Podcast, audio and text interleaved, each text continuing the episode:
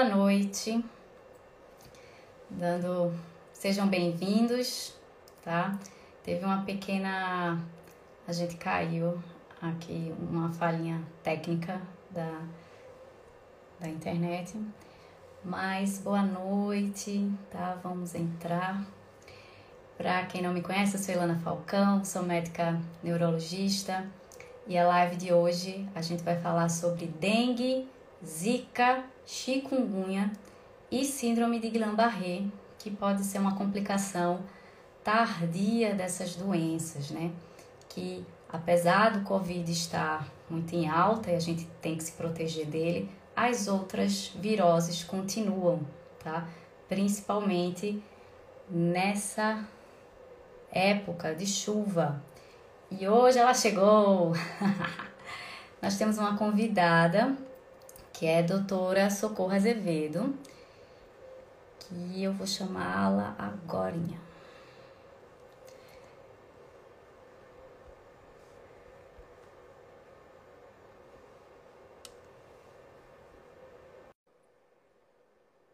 Só.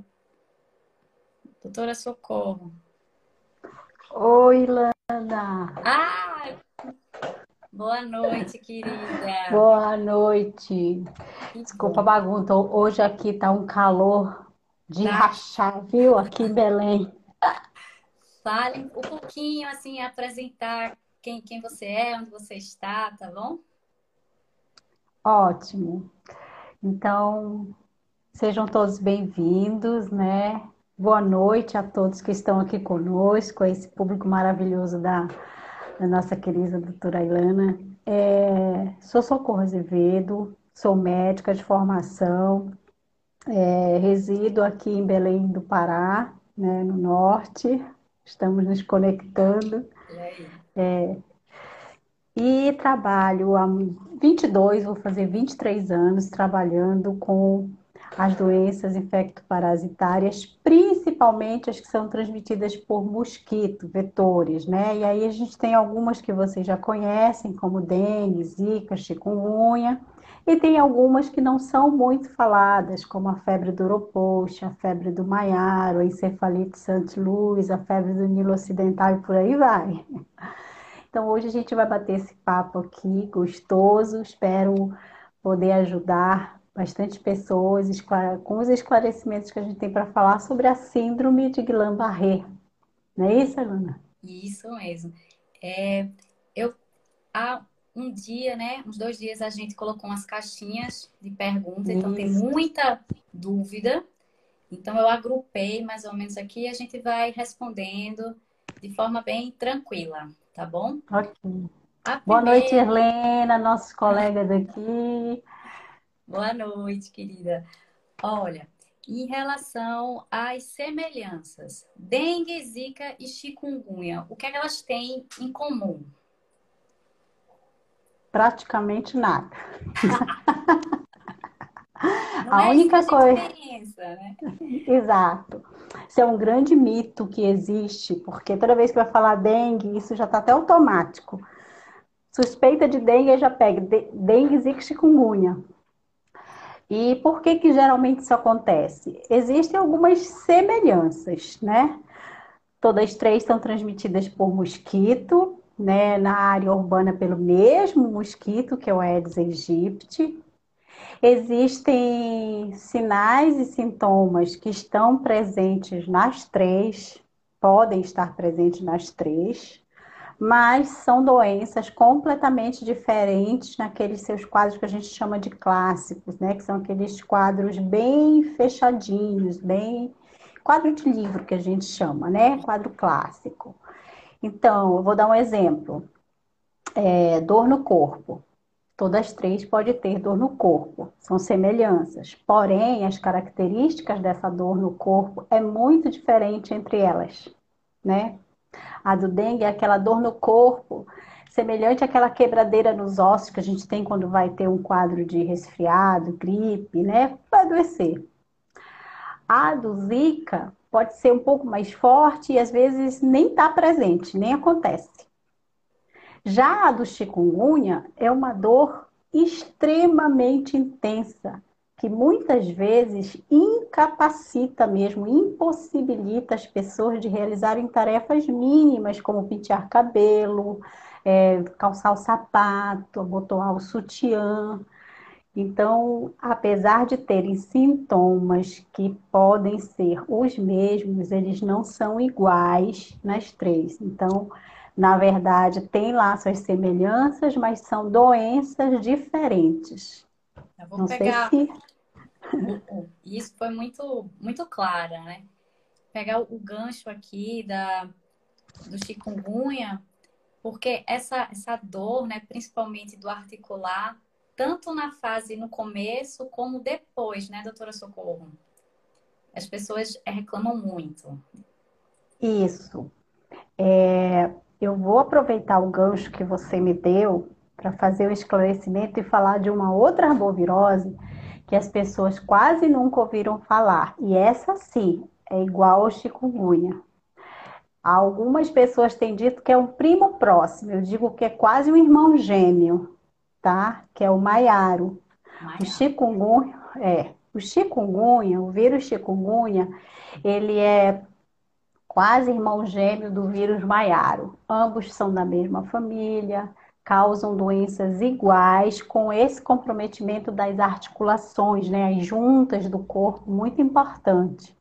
Todos dois podem dar essa dor que é no início, que é a fase aguda da doença, quanto depois. Pode cronificar por dias, meses ou anos. Né? Todos dois. E ele é muito frequente, o maiaro, aqui na região amazônica, e hoje tem se expandido para várias outras regiões do país. Então, essa questão da dor, que mexe muito com a questão neurológica também, inclusive a gente às vezes precisa fazer medicações, que a Lana vai explicar um pouquinho mais depois para a gente, de cunho neuropático, porque é uma dor que também tem esse, esse esse gancho de causar comprometimento do sistema nervoso, né? Tanto distúrbios nervosos do tipo psicológicos, emocionais, como também de dor a nível de bainha nervosa, né? Do sistema nervoso Isso. mesmo. O próprio o, o, sistema da dor, a via da dor, né? Ser acometida Isso. e a gente ter que abordar com um tratamento crônico, com medicações que vai, tipo assim, modular essa, essa dor. Isso, exatamente isso. Olha, já muita informação legal aqui. Quem não conhecia esse outro vírus primo, né? Do chikungunya. Irmão gêmeo, quase. Irmão gêmeo, né? Quase irmão gêmeo. Ainda. Olha, e as diferenças, assim, principais dessas três que a gente está abordando mais, que é dengue, zika e chikungunya? Quais as, os, a grande diferença assim, que a gente pode colocar? É, vou falar da maioria dos casos, né? É, a gente sabe que né, na nossa área a gente tem a maioria dos casos e tem aquelas excepcionalidades. Então, eu vou falar da maioria dos casos. E vamos começar pelos mais simples. Zika, né? Zika, a grande maioria dos casos, pode ser sem sintomas, né, das infecções, ou com poucos sintomas, aqueles quadros que a gente chama oligosintomáticos, ou seja, tem poucos sintomas, pode ser só mal-estar, uma dor de cabeça, mas é, ele causa um grande impacto nas grávidas, porque o vírus pode passar, né, ultrapassar a barreira e causar mal, má formação nos fetos, né, no bebê que está sendo gerado, e também pode causar comprometimento do sistema nervoso, tanto central, causando meningite, encefalite, e também a síndrome Guillain-Barré, que a gente vai falar um pouquinho. Mas a maioria dos casos é um quadro simples, mais leve. Eu vou só pegar uma coisa. Pode. Pegar, pode. Porque na minha primeira gestação, eu estava grávida em 2015, que foi Ixi. quando surgiu a história uhum. da Zika e a gente não sabia assim de fato o que era, o que não era, o que podia fazer, o que não podia fazer. Então, eu saía para trabalhar é, vestida de burca, entendeu? Mangas compridas, calças compridas, sapato fechado, meia. Só, só tava faltando o turbante, assim. E foi uma, foi uma gestação muito é, cautelosa, assim, com medo, né? Porque eu tinha medo. Angustiante, né? Angustiante, essa palavra. Tinha medo de beber água. Não, a gente não sabe, vai ver que é da água, vai ver que não é. Então foi muito angustiante. É. Então é. hoje, as grávidas que, que vão até mim no consultório, ai, ai, doutora, isso passou. Eu falei, não, passou não. Continua, né? Tá meio aqui fora da mídia, vamos falar assim, mas não deixou de existir, veio para ficar. E a gente tem que se acostumar, assim, a se cuidar, né? Então, eu, eu, tive essa experiência de ser grávida na pandemia, no pico, né? Porque a Zika já, já fazia mais que 2015, que já estava circulando por aqui antes. Isso. Isso. É, a gente tem um trabalho. Eu fiz a minha tese de doutorado com o Zika. Olha. Tem uma história também aí. Eu vou anotar aqui, porque senão a gente vai se perder na história. Eu conto muita história, tá, Ilana? Você me corta, eu falo demais, eu me empolgo. É, em 2015, eu já estava no doutorado, já tinha feito a minha qualificação. Para quem não entende, a qualificação é quando a gente faz a primeira defesa do projeto né, que a gente está desenvolvendo. Eu já tinha feito, meu projeto já estava com os dados, só faltava analisar. E aí chegou o Zika. E eu não sabia se eu chorava, porque eu queria. E eu chorava literalmente, eu sou uma chorona. Eu chorava porque a gente começou a receber é, muitas, milhares de amostras, e os casos surgindo das grávidas, as microcefalias, enfim, ninguém sabia nada. E eu não sabia se eu continuava o que eu estava fazendo, se eu parava para ver Zika, né? Moral da história, mudei projeto, construí o projeto em uma semana, eu e meu orientador, começamos a estudar. E foi aí que a gente detectou é, num, num feto que veio de, do Ceará, e começou a fazer a relação do Zika com a microcefalia.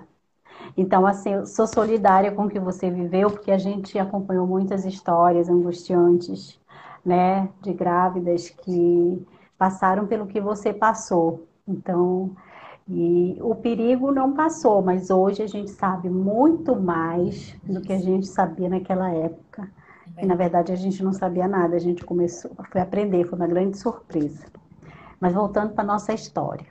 Quais são as diferenças? Quais são as diferenças? Gente, quais são as diferenças? Então, o Zika é assim, a maioria dos casos é, em adultos é brando, né, leve, e não, não costuma ter muito impacto, exceto aqueles casos que são poucos, né, é, o, a, o percentual de pessoas que vai desenvolver essa forma mais severa é pequeno. Já a dengue é uma doença muito impactante, porque ela causa muita debilidade, afastando as pessoas do trabalho. E na sua apresentação de sintomas, ela realmente dá sintomas muito intensos. É, geralmente os sintomas duram em torno de 10 dias, mas a febre se prolonga por mais ou menos 7 dias. Vejam a diferença, né? Para Zika quase não tinha nada. Então, as pessoas ficam muito debilitadas, existe a possibilidade de, de fazer quadro grave, né? Que pode ser com ou sem hemorragia. Tem até uma pergunta sobre a febre hemorrágica, né? Já vamos aproveitar. Esse foi o nome que foi dado há algum tempo atrás para os casos mais graves da doença, porém, na verdade, os casos graves não são somente hemorrágicos. A gente pode ter caso grave sem ter hemorragia nenhuma ou aparente. Então, a gente tem caso grave por, por é, falência de líquidos, que a gente chama, né? Que há um choque por, por perda de líquido. Pode ter comprometimento dos olhos, do coração, do fígado, causando cardite, hepatite, meningite, enfim, uma série de outras complicações. Então, por conta disso, a Organização Mundial de Saúde, com o seu comitê, comitê gestor, em 2014 revisou essa classificação e hoje a classificação que é repassada é dengue e dengue grave, onde no grave inclui todo esse perfil aí que eu mencionei. Tá bom. Então, como o dengue pode levar a óbito e existe um percentual grande, o Brasil ainda é o país da América Latina que, que é, está na, no topo da lista de países que tem óbitos por dengue, né? Isso não sei o que estou dizendo, é a Organização Mundial de Saúde que diz. A gente saiu alguns dias de uma reunião da OPAS e ainda é, está assim. E apesar de não se falar, dengue está acontecendo e os óbitos também. E também pode causar, como eu disse, problemas no sistema nervoso. Chikungunya, que chegou mais cedo, a grande diferença é esse comprometimento das articulações mesmo, das juntas, a dor muito grande. E também pode causar quadros graves, com hemorragia também, como dengue, comprometimento dos olhos, com neurite óptica, né, a parte ocular, também do sistema nervoso central. Eu vou. Então, ótimas é, explicações, doutora Socorro. Estou aprendendo muito aqui. Vou pegar umas perguntas para a gente fazer um, um bate-bola que eu dividi lá. entre as três, tá certo? Que foram dos nossos seguidores. Certo. É, por que uma pessoa que tem dengue pode pegar de novo? Pode ter mais de uma Boa. vez.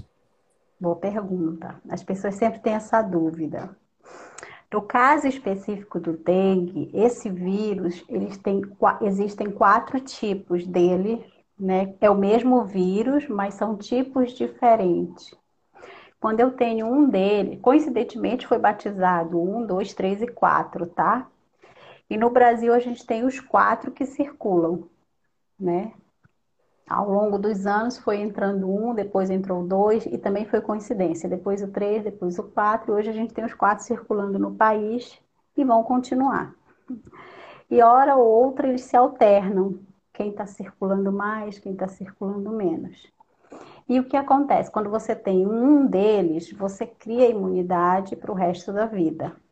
Porém, você fica com uma imunidade só temporária, ou seja, uma proteção temporária é, para os outros que você não teve. Mas como é temporária, com o passar do tempo, você pode vir a ter a infecção por aquele tipo que você ainda não teve. Né? Então, por isso, é possível se ter dengue, infelizmente, até quatro vezes. E é verdade ou, ou, é mito, assim? Quando você teve uma, a segunda ou a terceira é, mais grave? É, bom, existem estudos que comprovam que quando você tem uma primeira infecção, e pode não ser necessariamente pelo vírus dengue, pode ser por um parente próximo dele, pode ser por febre amarela, pode ser por São Luís, por outro vírus pertencente àquele grupo. Quando você tem uma segunda infecção, você pode fazer uma forma mais grave. Mas olha bem o que eu disse: pode, não disse que vai, tá? Isso vai depender de vários fatores. Mas existe essa possibilidade, por quê? Porque quando a gente tem a primeira infecção, a gente produz anticorpos, como toda infecção que a gente tem, né? Que são aquelas células que vão, que defenderam o nosso organismo e ficam lá na memória, que são os anticorpos de memória, os anticorpos IgG.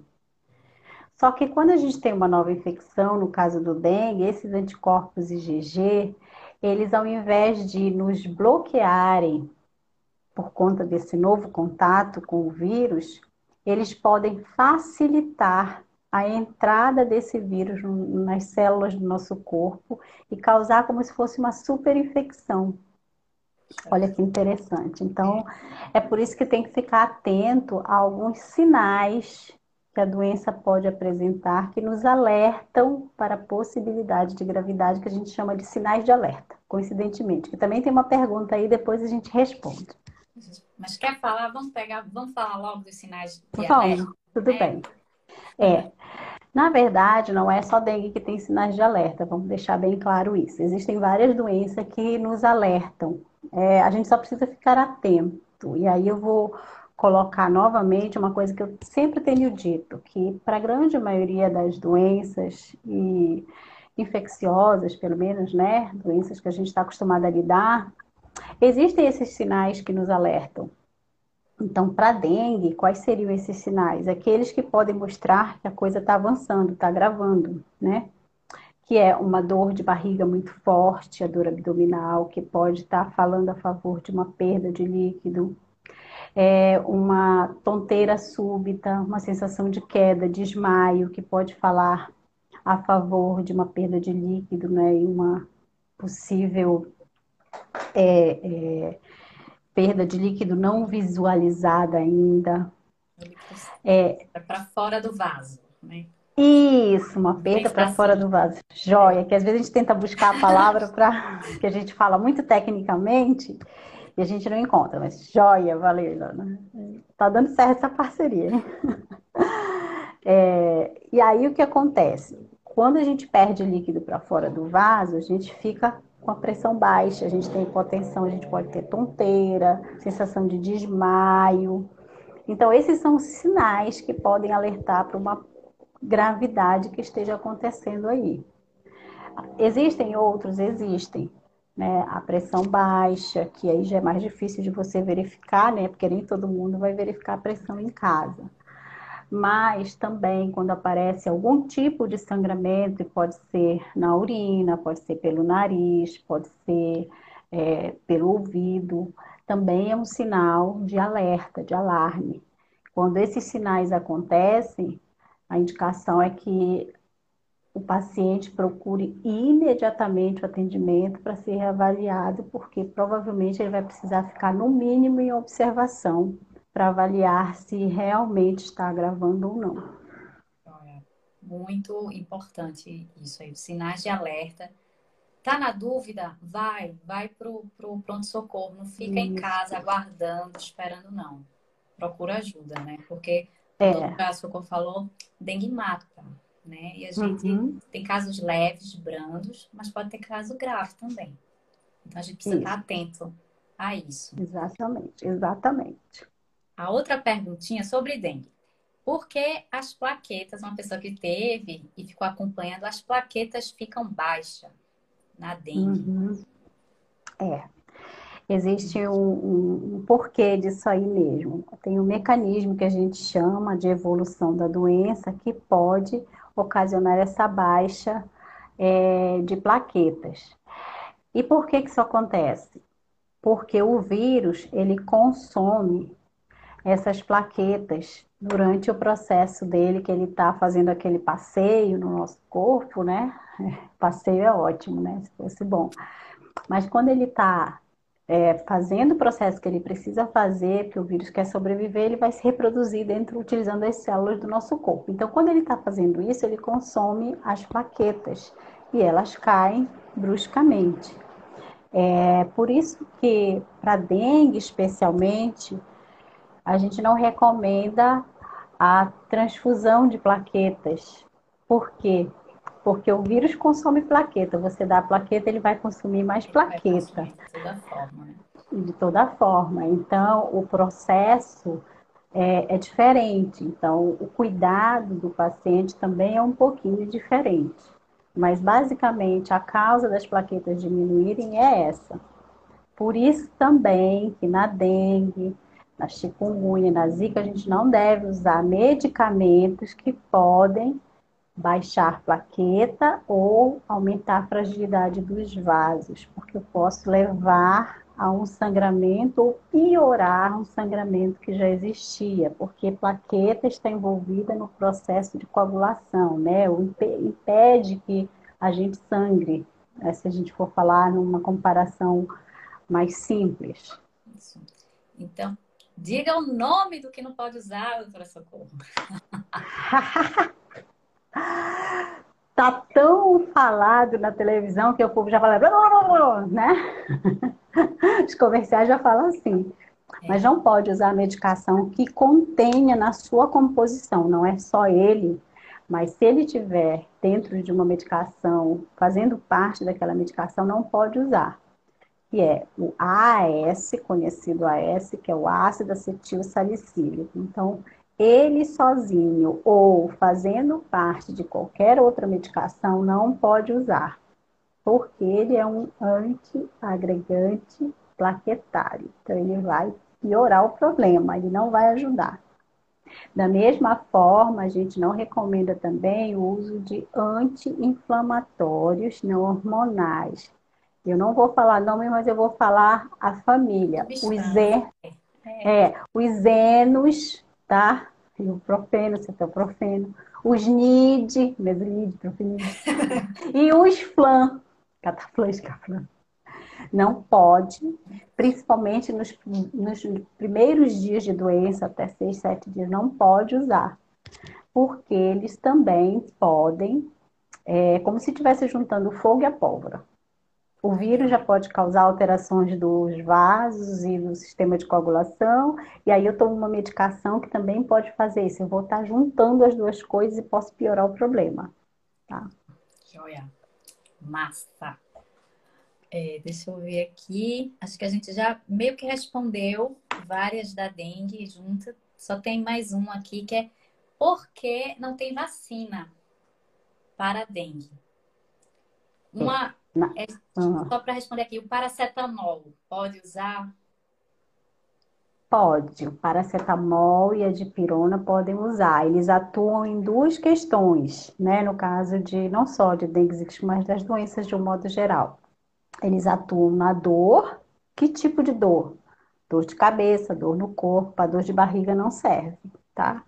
Então, para dor, ele atua bem e também para baixar a febre, tá? Tanto um quanto o outro, que é o que a gente recomenda quando existe dor e febre, ou apenas um. Joia. Agora, cuidado, cuidado com o uso dessas medicações. O uso abusivo dessas medicações pode trazer problema também, tá? É, elas têm que ser usadas na forma correta, no tempo correto e por um período de tempo necessário apenas, né? Se não tem febre, não tem dor, não tem por que fazer de horário. Isso, a gente tem casos de pessoas que acabam desenvolvendo hepatite pelo uso abusivo de medicações simples como essa, que não são tão simples, né? Isso. Mas são comuns. Muito bem. Voltando à questão da vacina para dengue, por que ainda não temos? A senhora tem uma luz para explicar a gente? É, na verdade, tem. Já existe vacina para dengue no mercado, não na, na, no mercado público, né? Na área pública. É, mas a grande questão que envolve vacina de dengue é porque, lembra que eu falei que dengue tem quatro tipos de vírus? Pensa, já é uma tecnologia toda, um arsenal todo para você desenvolver vacina para um agente. Você pensa em envolver esse arsenal todo para fazer uma vacina que seja capaz de produzir imunidade e não causar problemas para um vírus que tem quatro tipos. E Lembrando que quando eu tenho um tipo e eu tiver o segundo, eu posso ter uma forma mais grave. Boa noite, Flávia, linda, nossa pesquisadora colaboradora maravilhosa da Fiocruz, também amo. Seja bem-vinda, Flávia. É, também estuda muito esses vírus. Então, o que é que acontece quando a gente quando esse arsenal todo, os estudos da vacina de dengue já existem há muitos anos. A gente tem vacina no mercado que já foi licenciada por alguns, por, alguns é, organismos. No Brasil, a vacina não está na rede pública porque os estudos mostraram que a população, é, algumas populações, não teriam um benefício né, quando a gente coloca na balança o custo-benefício de fazer a vacina, esse benefício ele não superava o custo aqui no Brasil. Então a vacina não foi licenciada a nível público, a gente é, espera, torce para que a gente chegue numa vacina com um nível de eficácia, que é isso que eu estou querendo falar, né? Que é aquela proteção maior desejada, é, venha principalmente para a faixa etária infantil, os idosos e aqueles que têm comorbidades, porque são as pessoas que têm maior chance de fazer as formas mais graves da doença, né? Só para explicar, comorbidade são aquelas pessoas que já têm uma doença, né, que já tratam ali por algum tempo, que pode ser diabetes, pressão alta, doença reumática, doença neurológica, enfim, que já tem um componente. Muito bem. É, uma pergunta que envolve todas aqui. O que é que a gente pode fazer para não contrair essa doença? O que é que a gente pode fazer para evitar? Pois é, eu falo isso tem 22 anos, mas eu ainda não, eu ainda não consegui convencer, mas eu bato na tecla. A gente está aqui para isso. É, então, eu, eu acho que o maior responsável, não o, o maior, mas um, nós somos atores desse processo e nós somos os principais atores desse processo. Porque enquanto existir uma quantidade de mosquito infectado grande, vai existir uma grande quantidade de casos. Então, a primeira coisa é cuidar do ambiente. Porque quando eu cuido do ambiente, eu não deixo lixo derramado, eu não crio as eu, aliás, eu evito aquelas condições que o mosquito adora para sobreviver né? Qualquer coisinha serve de depósito para água e não precisa mais ser água limpa, tá? Ele mosquito, né? o mosquito, o mosquito, é, o mosquito ele é muito mais esperto, aliás, ele evolui, é muito mais esperto do que nós. Então, antigamente ele precisava de água limpa e parada. Hoje você encontra larvas do mosquito nas fossas biológicas, nos esgotos, tá? E tem por aí. Então, acho que o primeiro passo é a gente cuidar do nosso ambiente. Nós somos responsáveis. Nenhum governo vai conseguir fazer isso se nós não fizermos a nossa parte. Nós temos que começar por nós mesmos. Né? A mudança tem que acontecer primeiro em nós. E a segunda questão é usar as medidas de proteção individual. Né? Não precisa usar a burca como você praticamente usou lá na sua gestação, mas a gente tem estratégias, né? De uso de repelente individual. Hoje a gente tem no mercado repelentes que é, tem uma durabilidade de 12, 10, 12 horas, né? 10 horas. E antigamente era de duas em duas horas, ficava repetindo o repelente. Além de cuidar do seu ambiente, ter lá janelas, né? Viu o mosquito, opa, vai lá e usa uma estratégia para tentar afastar ao máximo. Mas é, a principal estratégia realmente depende de nós mesmos. É o cuidado conosco e com o ambiente. Depende de nós, né? Todos, é Isso. é dever de todos. Exato. Muito bem. Tem uma pergunta aqui capciosa, eu vou. De, é, capciosa é ótimo. é se o mosquito ele pode é, estar com dois vírus ao mesmo tempo e infectar uma pessoa com os dois ao mesmo tempo? Se isso é possível. É uma pergunta que muita gente faz, tá? A gente já está acostumado com essa pergunta. Mas, enfim, existem estudos que já demonstraram a presença de dois ou mais vírus dentro do mosquito. Na verdade, a gente Vamos pensar macro, né? Nós somos várias pessoas dentro de um universo. Então vamos extrapolar isso para o mosquito. O mosquito como se fosse um universo e dentro dele existindo várias pessoinhas. Hoje existe uma linha de estudo só de vírus de mosquito. E nem todos infectam os seres humanos, mas podem infectar plantas, é, na verdade, a gente vive rodeada de vírus, bactérias e fungos. Então, eles existem aí como a gente, dentro do universo deles. E existem estudos, sim, que demonstram a presença desses vírus dentro de um mesmo mosquito. É, Para que a gente tenha esses, seja infectado por esses dois vírus, existe um processo aí, né? O mosquito tem que estar no momento que, gente, que ele vai fazer, né, vai sugar o sangue, que tem um motivo para ele sugar o nosso sangue, é só a fêmea que suga o nosso sangue para poder amadurecer os ovos, que é, né, para a prole dela, né, para os filhotinhos, os novos mosquitinhos. E o que acontece? Quando ela vai fazer isso, é preciso que na glândula salivar dela esteja presente esses vírus, para que ela, na hora de fazer a sucção, ela então vai acabar transmitindo o ou os vírus. Só que é, existe uma quantidade desses vírus que tem suficiente para que a gente seja infectado. É a carga viral que a gente chama. Então, não é tão simples que isso na natureza aconteça, mas que é possível, é. Uma outra questão é que, como pode existir, como pode não, como existe dentro de um mosquito vários vírus, lá dentro esses vírus podem se recombinar e surgir novos vírus. Ah, é um, é um universo, gente. Eu tô, eu tô fazendo a comparação, mas é um universo. Dentro do mosquito, dentro das plantas, é um universo. A gente tem vírus de peixe, vírus de planta, vírus de mosquito, tem vários, né? Então é por isso que a gente não está isento de novas pandemias, de novos vírus surgirem, né? Porque a gente está num universo onde tudo está se modificando, não é só o clima que está se modificando. Todos nós estamos nos modificando dentro do universo. Os vírus também. Justamente. Muito importante isso, Joia.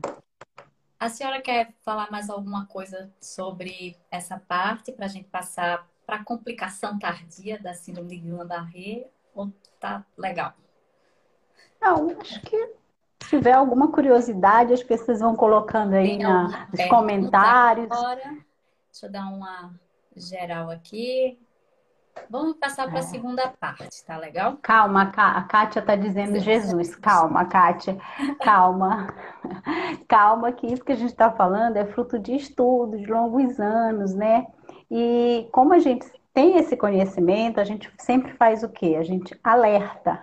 Olha, pode acontecer isso, pode acontecer isso. Algumas coisas a gente não consegue alertar, como o Covid, né? né? Foi um como Zika. Mas, por exemplo, epidemias de febre amarela, a gente consegue, às vezes, prever de quantos em quantos anos pode acontecer, mas isso é fruto do conhecimento, não quer dizer que é, o mundo vai acabar, não é isso. Mas que é, essas possibilidades existem, é por isso que as doenças surgem, ressurgem, uma hora aparece, outra desaparece, porque esses vírus, assim como nós, vão se adaptando, vão se, né? Ela tá falou, a Kátia, que ficou até internada, né? 30 dias Sim. se recuperando de chikungunya. É ah, chikungunya, eu costumo dizer aqui que dengue mata. Chikungunya pode não matar, e é verdade, a maioria dos casos não evolui para óbito, mas a, deixa sequelas, né? Aleja. deixa bem mal. Muito, né? É. Muito. Algumas pessoas, infelizmente, não conseguem mais trabalhar, levar o sustento para casa, precisam ser readaptadas é uma doença que tem um impacto social, econômico muito grande, precisa de muito acolhimento e de acompanhamento, realmente, muitas vezes por um longo período. Isso. Bom, vamos falar. Patrícia, respondo daqui a pouco essa tua, tá certo? Sobre a vacina do Covid e Guillain-Barré. Primeiro vamos falar sobre o que é isso, né? Essa síndrome de Guillain-Barré, que é francês, o pessoal da França. Exato, exato. E a gente, a portuguesa, Guillain-Barré. A gente bota o L, entendeu? E... Bota com sotaque. E o tá. que é isso? Imagine o seguinte, eu vou, eu vou criar uma historinha, um caso clínico, para a gente ir acompanhando, certo? Joia, show. Então, por exemplo, uma pessoa teve zika, tá certo? Eu vou, eu vou me pegar na, na zika. Teve zika, então teve aquele quadro ali, ó, subfebril, umas manchinhas no corpo, uma moleza. Passou, passou uma semana, legal, ficou bem, recuperou. Aí depois de mais ou menos duas semanas, começa a sentir um formigamento nos pés. Formigamento, uma fraqueza na, nas pernas, esse formigamento vai subindo até joelhos e uma fraqueza. E você pensa, ah, isso é porque eu tô estressada, não é nada demais não, deixa pra lá, né? Aí passa um dia com isso, passa outro dia com isso, e aquela fraqueza começa a impossibilitar de você fazer suas coisas do dia a dia. Uma caminhada, por exemplo, do seu quarto para a cozinha, opa, essa minha perna fraquejou aqui. E o que é isso, né?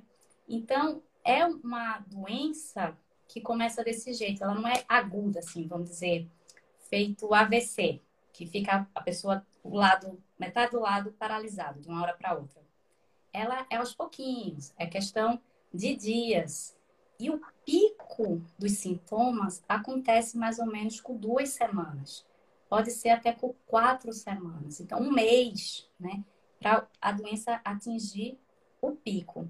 Aí, mais ou menos aí, na, na segunda semana, a pessoa vai procurar um, um serviço médico de ajuda. Por quê? Porque a perna, não sei se dá para ver assim meu braço, a perna fica mole, perna fica fraca. Você quer levantar a perna e a perna não vai. Vai arrastando assim. Diferente assim de uma pessoa de AVC, por exemplo, que o AVC ele não tem força, mas ele é duro. É um tipo de fraqueza, vamos dizer assim, dura. E da síndrome de Guillain-Barré é uma fraqueza mole, que a gente chama de flácida. Então, a pessoa vai para o médico, geralmente até em cadeira de rodas, ó, minha perna parou. Eu estou paralisada aqui com a perna. E pode vir outros sintomas, porque no, na questão clássica, vai subindo, né? Começa dos pés, pernas, braços. E essa paralisia flácida pode acontecer na musculatura respiratória. E a pessoa parar de respirar. Então, síndrome de Guillain-Barré é uma emergência neurológica. Suspeitou, tem que internar. Por quê? Porque pega a questão do nervo, que vai do músculo para a força, pega a questão da sensibilidade, que fica formigando, fica agulhadas. Pode pegar a questão do sistema autonômico, sistema nervoso autonômico. O que é isso? É o sistema que controla as coisas que a gente não pensa. Por exemplo, batimento cardíaco. Eu não estou aqui pensando, ah, meu batimento, bate agora, bate, bate. Não ele faz automaticamente. Então, batimento cardíaco, respiração, a pressão. Então, a síndrome de Guillain-Barré, ela afeta esse sistema nervoso autônomo.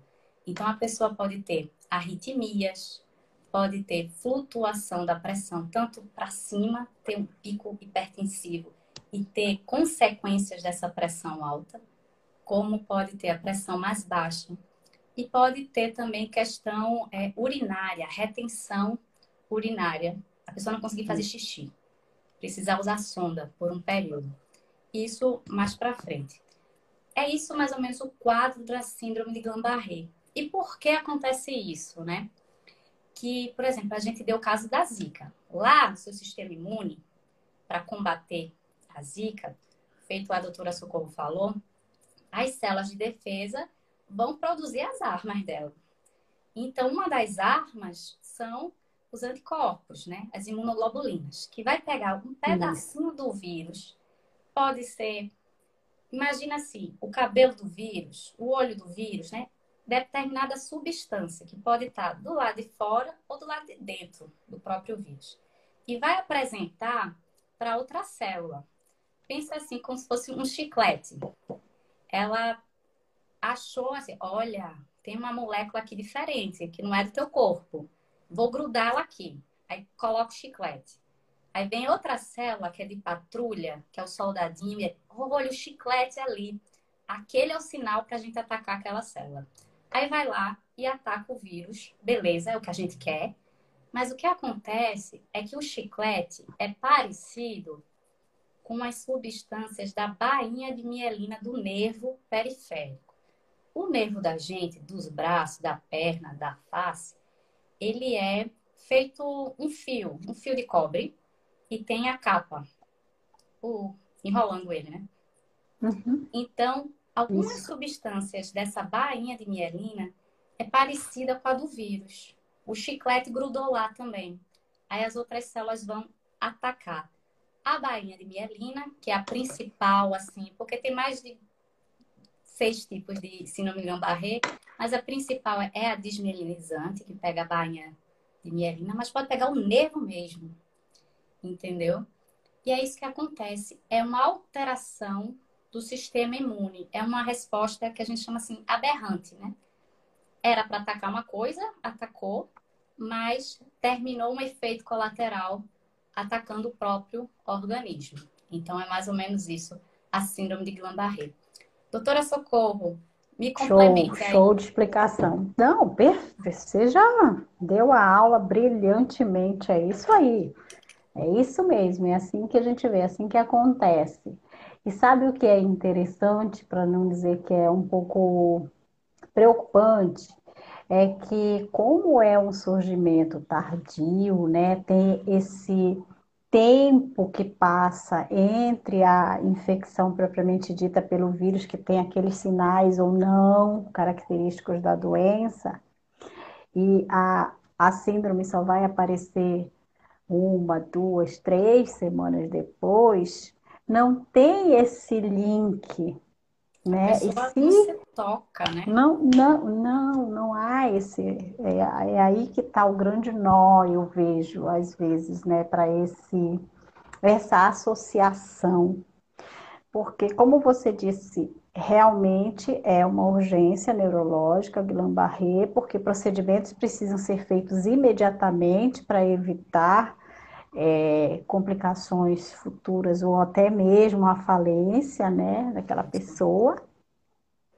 E depois para se buscar causa. E no Brasil, curiosamente, é, quando se fala em doença neurológica causada por vírus, a grande maioria dos pensamentos quanto à associação de causa daquele comprometimento neurológico, né, associar um agente, um patógeno, geralmente vai para o lado dos herpes vírus, né, vírus herpes, ou vírus entro, vírus entéricos.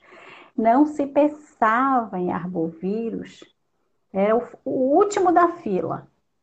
Esse estalo veio depois do Zika 2015. E veio muito por conta também do estudo de um colega neurologista que eu vou mencionar, que é o Marcelo, lá do Piauí, que muito inquieto, trabalhando na saúde pública, ele inclusive implementou lá um sistema de vigilância para os eventos neurológicos associados aos arbovírus que depois deu como fruto um manual a nível nacional para a implementação da vigilância, né, da gente vigiar essas doenças no âmbito neurológico. Mas o nó que eu vejo aí é essa associação, porque normalmente, e aí por isso talvez a gente não tenha tão associado é, a causa, né, o que poderia ter levado ao desenvolvimento do Guillain-Barré é, no Brasil. A gente tem muitos estudos lá fora, mas que não representam o que acontece aqui no Brasil. É exatamente né? isso. O fator, o patógeno que a gente estuda é o americano, né?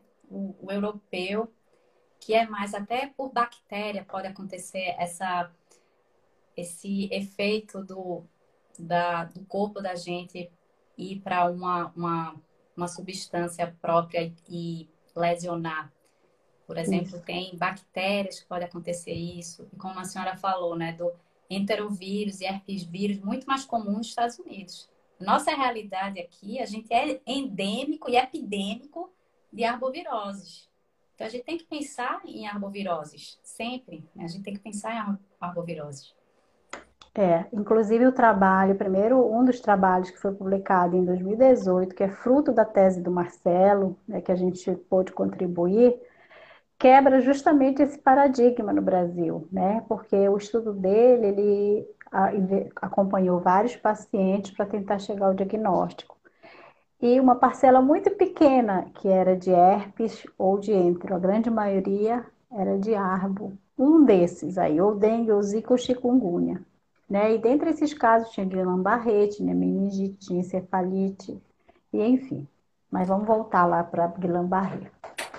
Bom, E aí a pessoa, né, então, o nosso caso clínico, chegou lá no hospital, tem que internar, uhum. tem que provavelmente ir para UTI, porque tem uma monitorização melhor da, da frequência é, cardíaca, da pressão, principalmente da questão respiratória, porque a pessoa pode entrar em fadiga respiratória, cansar, né? Cansar e não ter mais músculo para respirar e precisar Sim. ir para é, entubar e para ter assistência de, de, ventilação, ventilação mecânica.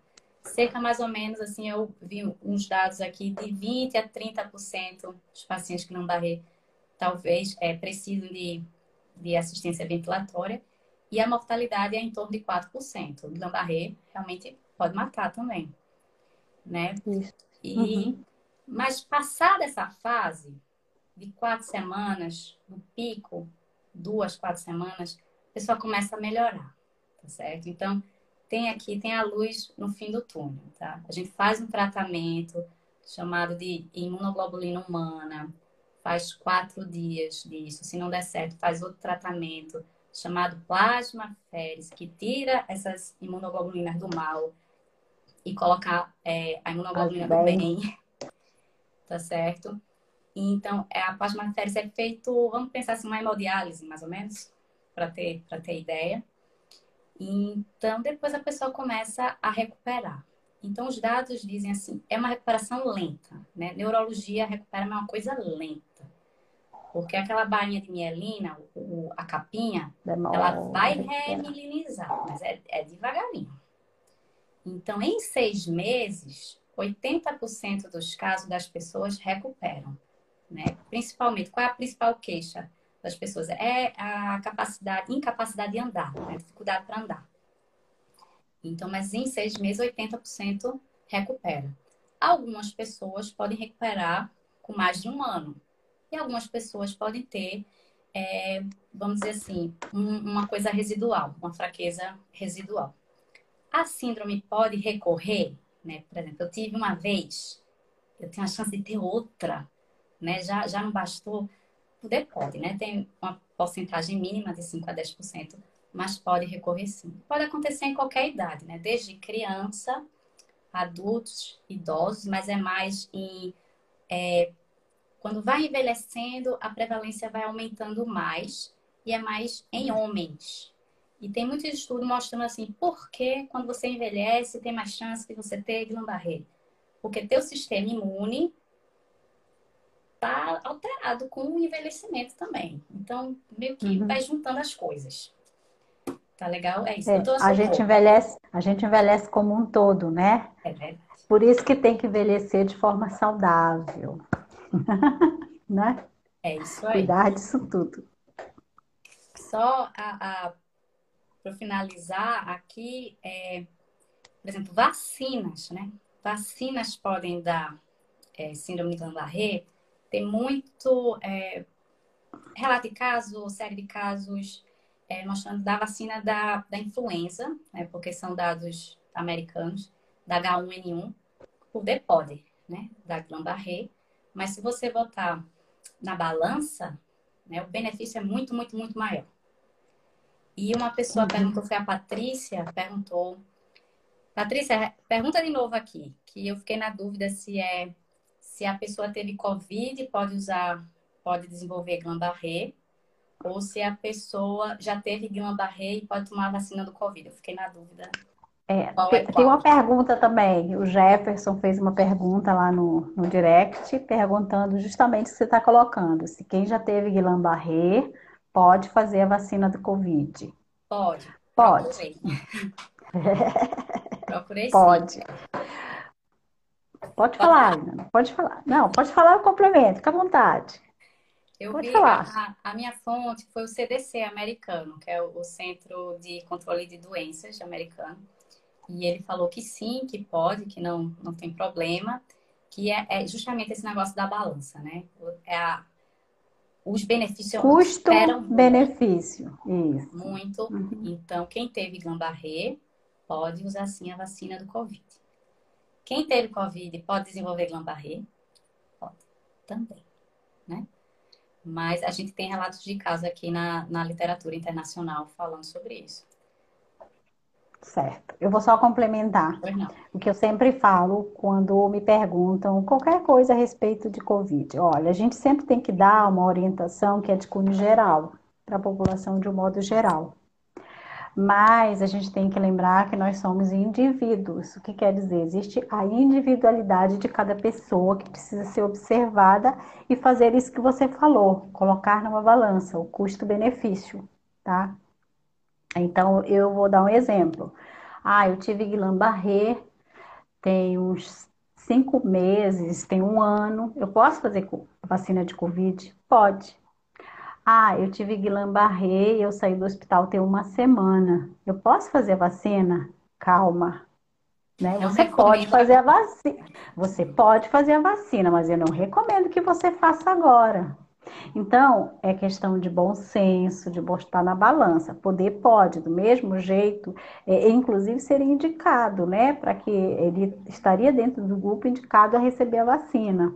Né? Mas é, é tudo questão de bom senso. Você precisa, é, se tem dúvida, procure orientação de um profissional, né? Que tenha ali uma certa proximidade com o assunto para poder esclarecer porque existem as situações particulares. Eu, vou, eu, eu tive um parente próximo agora que é, tinha feito um, um infarto, um paciente jovem, parente meu mesmo, familiar, e ele é militar, foi chamado para fazer a vacina. Ele tinha saído, tinha uma semana do hospital. E aí ele me ligou, graças a Deus.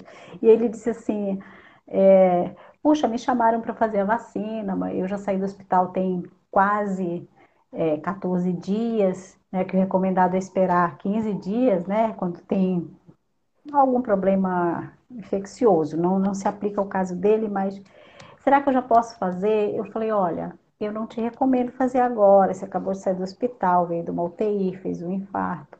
Moral da história. Ele não fez a vacina e uma semana depois teve um novo infarto. Nossa.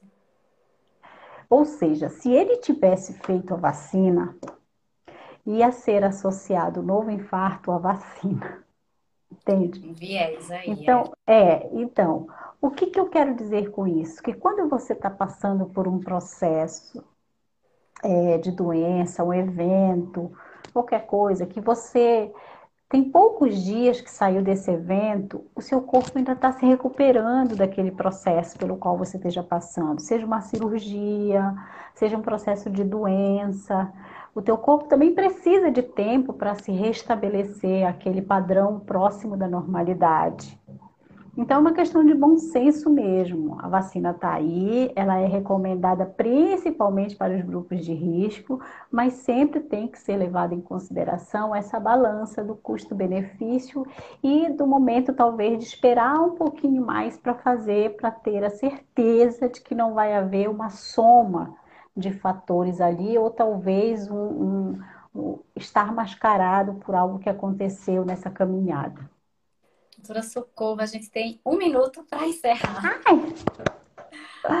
Gente, obrigada, muito obrigada pela presença de todos, os colegas, os amigos, os seus seguidores, os meus. Gratidão.